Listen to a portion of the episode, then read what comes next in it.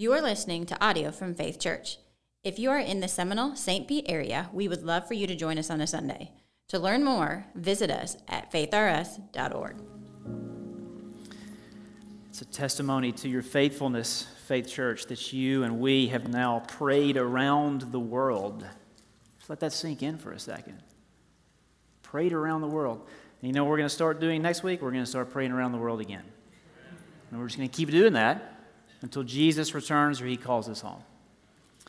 If you have your, uh, your Bible or your Bible app, if you'll take that and turn with me to 1 Timothy. 1 Timothy chapter 6 is our text this morning. If you don't own a Bible, we've got many guests in the house this morning. Great to have you with us. If you don't have a Bible, we would love to give you one. That's our gift to you with no strings attached. You'll find Bibles on those tables in the back of the room. You can take one now, or you can take one on your way out of worship today. And if you don't know your way around the Bible that well, the passage that we'll be studying will appear here on the screen so you can follow along with us. If you are willing and able, will you stand with me in honor of the reading of God's Word? All scripture is breathed out by God, profitable for his people. So listen carefully to these words recorded for us in 1 Timothy chapter 6, verses 6 to 10. But godliness with contentment is great gain. For we brought nothing into the world, and we cannot take anything out of the world. But if we have food and clothing, with these we will be content. But those who desire to be rich fall into temptation, into a snare, into many senseless and harmful desires that plunge people into ruin and destruction. For the love of money is a root of all kinds of evils. It is through this craving that some have wandered away from the faith and pierced themselves with many pangs. This is the word of the Lord. Please be seated. Well, with uh, the season of Christmas lists upon us, this seems a fitting passage for us to reflect on for a few moments this morning. We're, we're coming into that time of year where it seems like everyone lives by trying to get everyone else to buy things, right? By trying to get everyone else to buy things. This stretch between Thanksgiving and Christmas has become, for many people, a season of undisciplined spending, excessive debt, the selfish accumulation of stuff. And why is that? Well, it's because we have been convinced by the commercial racket, by the mantra that we will be more satisfied with more stuff. More is better, much more is best. So, in this season of commercial racket, we need to turn up the volume on the scriptures and we need to hear the Bible's insistence on simplicity. We need to hear the Bible's call to contentment. One of the most helpful exercises that Jamie and I have ever done in the history of our marriage was packing our suitcases for our move to New Zealand. It was 10 years ago, 2012. We were living in Alabama at the time. I had just finished uh, graduate school, my master's degree there in Birmingham, Alabama at Beeson Divinity School, and had been accepted as a doctoral student to the University of Otago in Dunedin, New Zealand. So this was a very exciting time for our family, but it was also quite stressful because there were so many unknowns, so many things to think about. How in the world were we going to get to the other side of the planet, endure so much flight time, get through all of those airports with two small children who both at the time were under the age of three? Even if we arrived safely and sanely in New Zealand, where were we going to live? We had never even visited the country. How were we going to get around? We didn't have a car. I had never driven on the other side of the road. Nor had Jamie. Heck, she can barely drive on this side of the road. I'm just kidding, babe. Sort of. But the most helpful part of it was packing. We had seven suitcases. And into these seven suitcases, we needed to cram everything we thought our family would need for the next three years. And you know what we learned through that exercise? We learned that there are a lot of things that we can live without.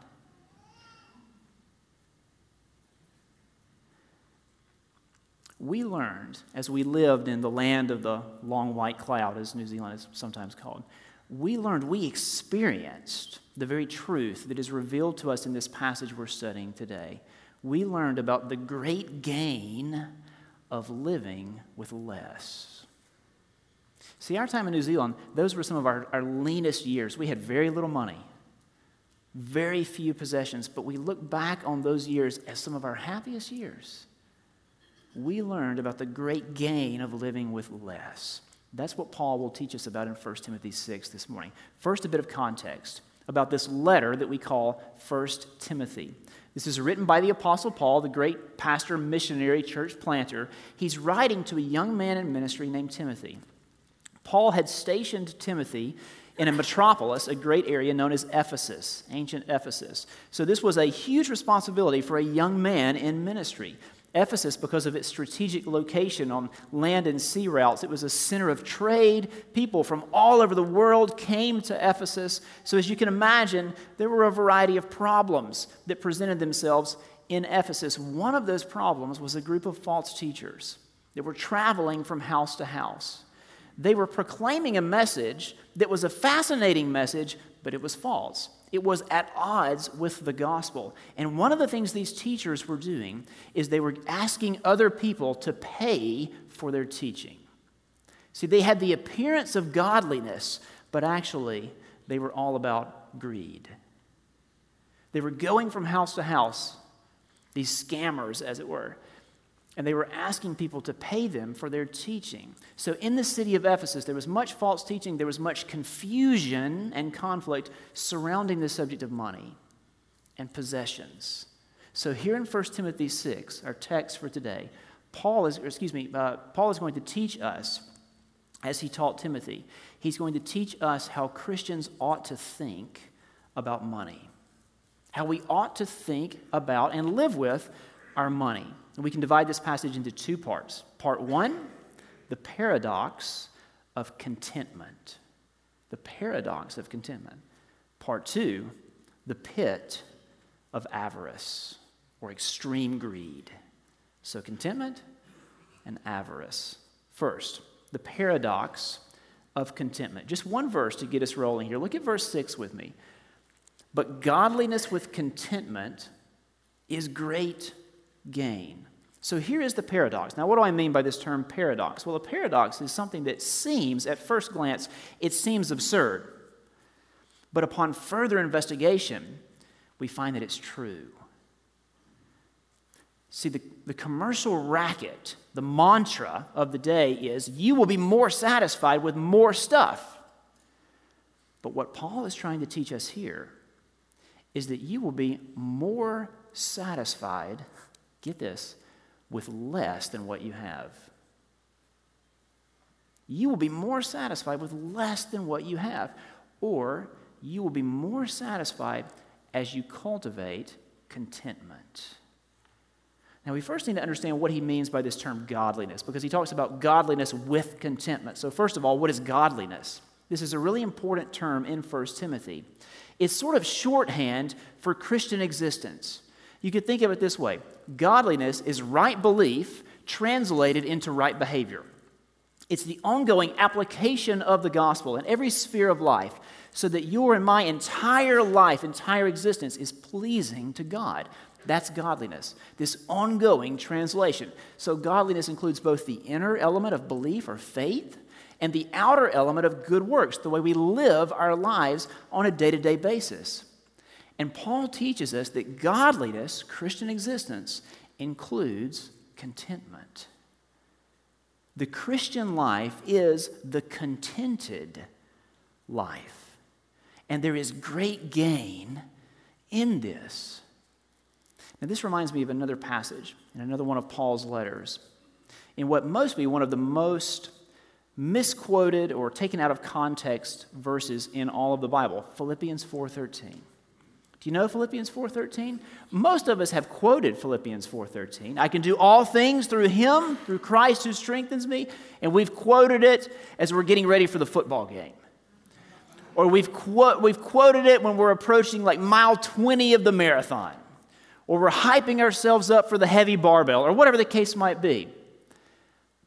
But in context, when Paul says, I can do all things through Christ who strengthens me, he's not primarily talking about physical strength. He's not helping us get hyped up for the big game. He's talking about enduring financial hardship. Look at the passage for yourself. Look at the context of Philippians 4. I have learned, Paul says, in whatever situation I am, to be content. I know how to be brought low, and I know how to abound. In any and every circumstance, I have learned the secret of facing plenty and hunger, abundance and need. I can do all things through him who strengthens me.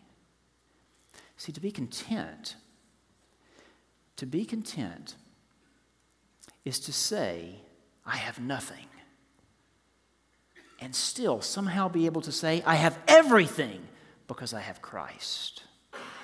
And He is the one who satisfies my heart. Christ is my constant. Christ is your constant. Circumstances change. Nice houses can be destroyed by storms. We've seen that in recent days. New cars can be wrecked. Money can be lost, squandered, stolen. And even when it's not, money still is limited in its value.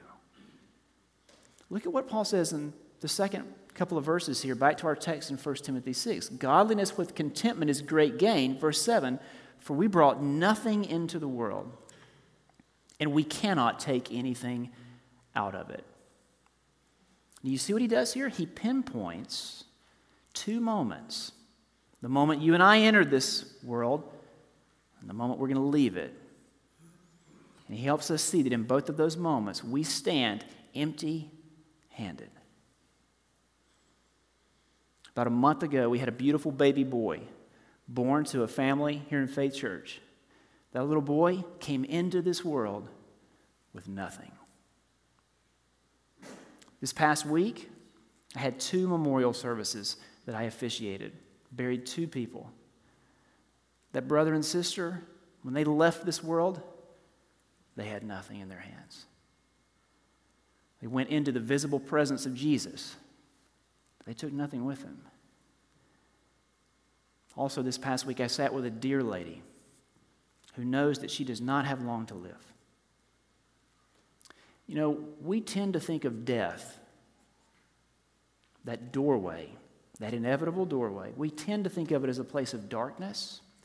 But the truth is, the closer you and I get to that door, the more clearly we can see the things that truly matter and money, earthly possessions, not among the things that truly matter. At the end of his great book, The Hobbit, Tolkien tells about the final scene where the battle has been fought, but it's been a great cost because Thorin Oakenshield, who's the leader of the dwarves, if you know the story, he's been mortally wounded. Now, if you've never read The Hobbit, it's, a, it's about a quest for treasure. Among other things, it's a warning to the reader about the dangers of avarice, of greed, of dragon sickness. So it's fitting that in the final scene of the story, the heroes, their conversation goes like this Farewell, Bilbo, Thorin says. I go now to the halls of waiting to sit beside my fathers until the world is renewed. I leave now all gold and all silver, and I go where it is of little worth. Bilbo knelt down on one knee, filled with sorrow. Farewell, king under the mountain, he said. This is a bitter adventure if it must end so, and not a mountain of gold can amend it. And then Thorin says his final words If more of us valued food and cheer and song above hoarded gold, it would be a merrier world. But sad or merry, I must leave it now. Farewell. There's something about death. The closer we get to it, the more clearly we can see the things that truly matter. Paul is trying to help us see it now. You came into this world with nothing. You will leave this world with nothing. That then should have a profound effect on the way we live our lives here and now, which is what he shows us in verse 8. If we have food and clothing, with these we will be content. I love the way Eugene Peterson paraphrases verse 8 in the message. If we have bread on the table and shoes on our feet, that's enough. That's enough. So look at Paul's argument here in verses 6, 7, and 8. It goes something like this Verse 6 Believers walk the path of godliness, the path of eternal life. Christ is our constant, Christ is all we need. Verse 7 The things of this earth are, in fact, the things of this earth. They have no eternal value. Therefore, verse 8, we don't need much here and now. We don't need much here and now precisely because we're not placing our hope in the here and the now. Now, we want to be not just hearers of the word, right, but doers of the word as always. So let's ask a few questions. Let's think through some practical matters here. What are the implications of this argument in verses 6 through 8? What are the implications for us? Is Paul teaching us that it is wrong to be wealthy? Is Paul teaching us that it is sinful to have more than life's basics? Possibly. Possibly. But not necessarily. Look again at verse 8. He doesn't say we have food and clothing, to have more than these necessarily is sinful. He doesn't say that. Rather, he says, if we have food and clothing, with these we will be content. Or to paraphrase Philippians 4, I am content. I am satisfied, whether I have much or little, because always I have Christ. Or more accurately, Christ has me. He is caring for me, He is providing for me. So, the issue that Paul is warning us about here is desire. It's a desire to acquire for yourself more and more and more. And that's what he goes on to warn us about in the second part of the passage the paradox of contentment. Now, secondly, the pit of avarice or extreme greed. Look at verses 9 and 10 with me. But those who desire to be rich fall into temptation into a snare, into many senseless and harmful desires that plunge people into ruin and destruction. For the love of money is a root of all kinds of evils. It is through this craving that some have wandered away from the faith and pierced themselves with many pangs. So here we see very clearly that the issue is desire. The heart of the matter is the heart. Look at the language Paul uses the desire to be rich, the love of money, the craving for riches. The vice we must avoid is avarice, greed, being consumed by a desire to acquire for ourselves more and more. And notice also, Paul shows us what that desire acquires, what it actually brings to us it causes people to fall, to fall into temptation, into a snare, a trap. It even causes people to wander away from the faith. This desire for more and more money, it will not get you money. It will cause you to fall. It will cause you ruin, Paul says. Now, how? How does that work? Well, think about it. If you crave money, if you love it, if you will do anything to get it, then you'll do anything to others to get it. You will exploit people. You will harm them emotionally, perhaps even physically, if they stand in the way of what you desire most. It will not only ruin your life, it will ruin the lives of all those around you. You will work your whole life trying to have money, and the result is that the money will have you. It will trap you. You will become its prisoner. So, how do we avoid this pit? How do we avoid this pit that will not only ruin us, but it will ruin all those around us? Paul tells us at the end of 1 Timothy 6 he tells us how we are to live, those of us who are rich, his term. Now, we might push back on that term a bit and say, I don't think of myself as rich, never thought of myself as wealthy. But as Americans, we are among the wealthiest people in the world. So, what he says in 1 Timothy 6 applies to us. And he's going to show us that really there, there are only two options if we want to show that we're not the type of person who's consumed by greed, consumed by this desire to acquire more and more, we really only have two ways of proving that. One would be we just stop working. Stop working, stop earning, acquire nothing. And then can't possibly be driven by the desire to acquire, right?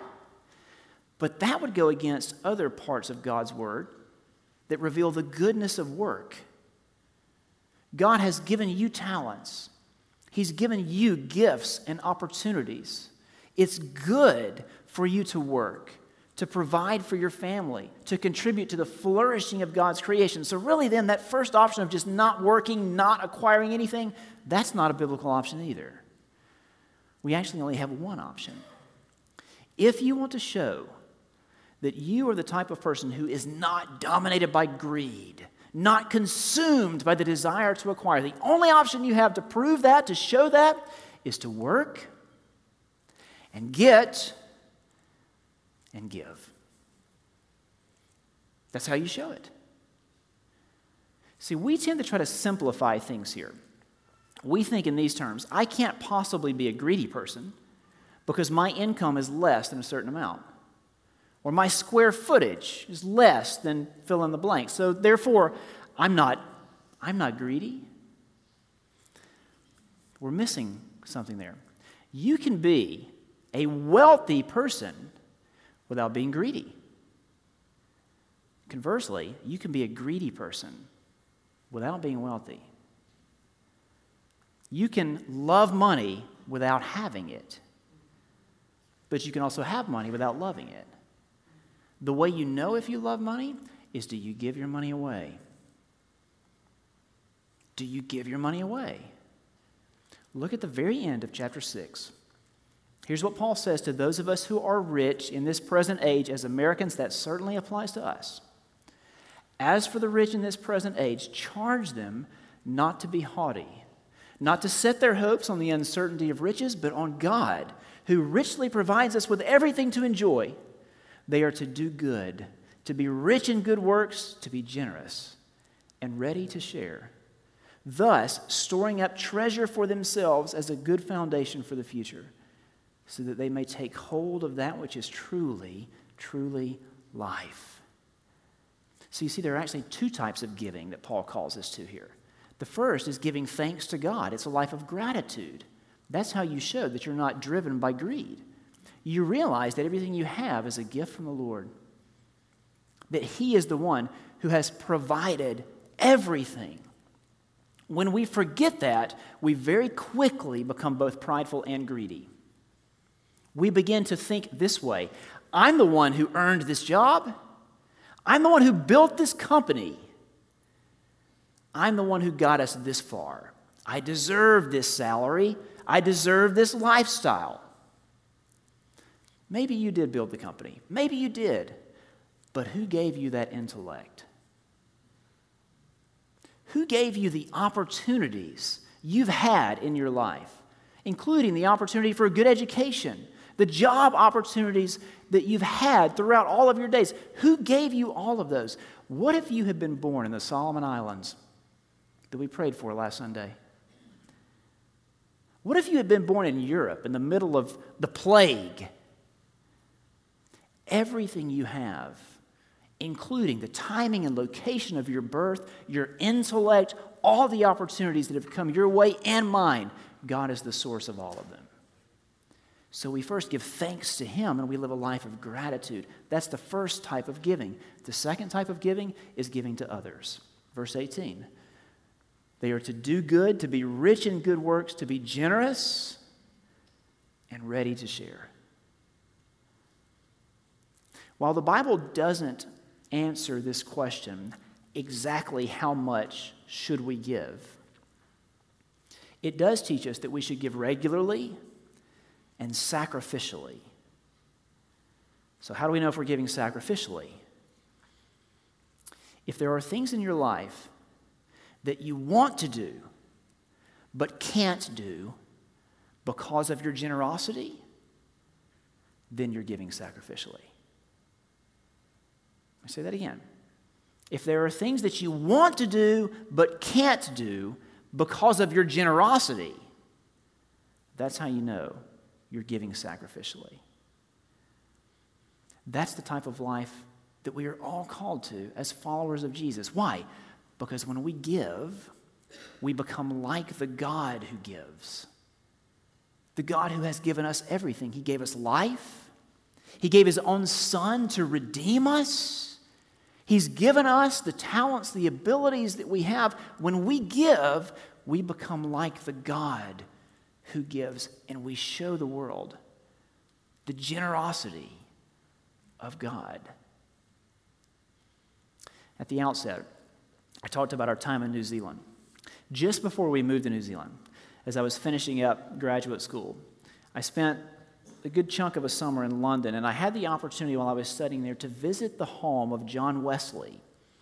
John Wesley, as many of you will know, was a co founder of the Methodist movement, and his home has been well preserved. It's, it's, a pretty incredible thing. You feel like you're stepping back into time. Wesley was a great evangelist, great Christian leader. He was known for many things, one of which was his attitude toward money. His attitude toward money. Listen to this in closing. In 1731, Wesley began to limit his expenses so that he would have more money to give away. Give to the purpose of gospel ministry, give to the poor, just give away. In the first year, his income for the year was 30 pounds, and he found he could live on 28. So he gave away just two pounds. You must start somewhere. In the second year, his income jumped to 60 pounds. So his income doubled, but he held his expenses even. So that year, he gave away 32 pounds. In the third year, his income jumped to 90 pounds, and he gave away 62. In his life, Wesley's income advanced to as high as 1,400 pounds per year, but he rarely let his expenses rise above 30 pounds. When Wesley died in 1791 at the age of 87, only a few coins from his dresser were mentioned in his will. Most of his money that he had earned in his life, he had given away. This was a wealthy, wealthy man. But he was not a greedy man. Wesley had money. Money did not have him. Does it have us? Let's pray. Father, we thank you for your word, even, and perhaps even especially, in moments like this when it convicts our hearts. We trust you, God. we see that Christ is our constant. And so, when our earthly circumstances are good and when they're bad, when there is abundance and when there is need, we can be content.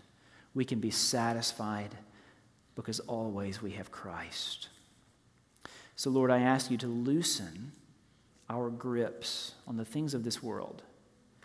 We came into this world with nothing, and one day we will leave it in the same way. That should affect the way we think about our possessions here and now. Loosen our grip. Help us to live lives of gratitude and generosity. Help us to be more and more like the God who gives the God who gives all. Thank you, God, for your generosity, demonstrated supremely in the giving of your own Son for us. His name we pray.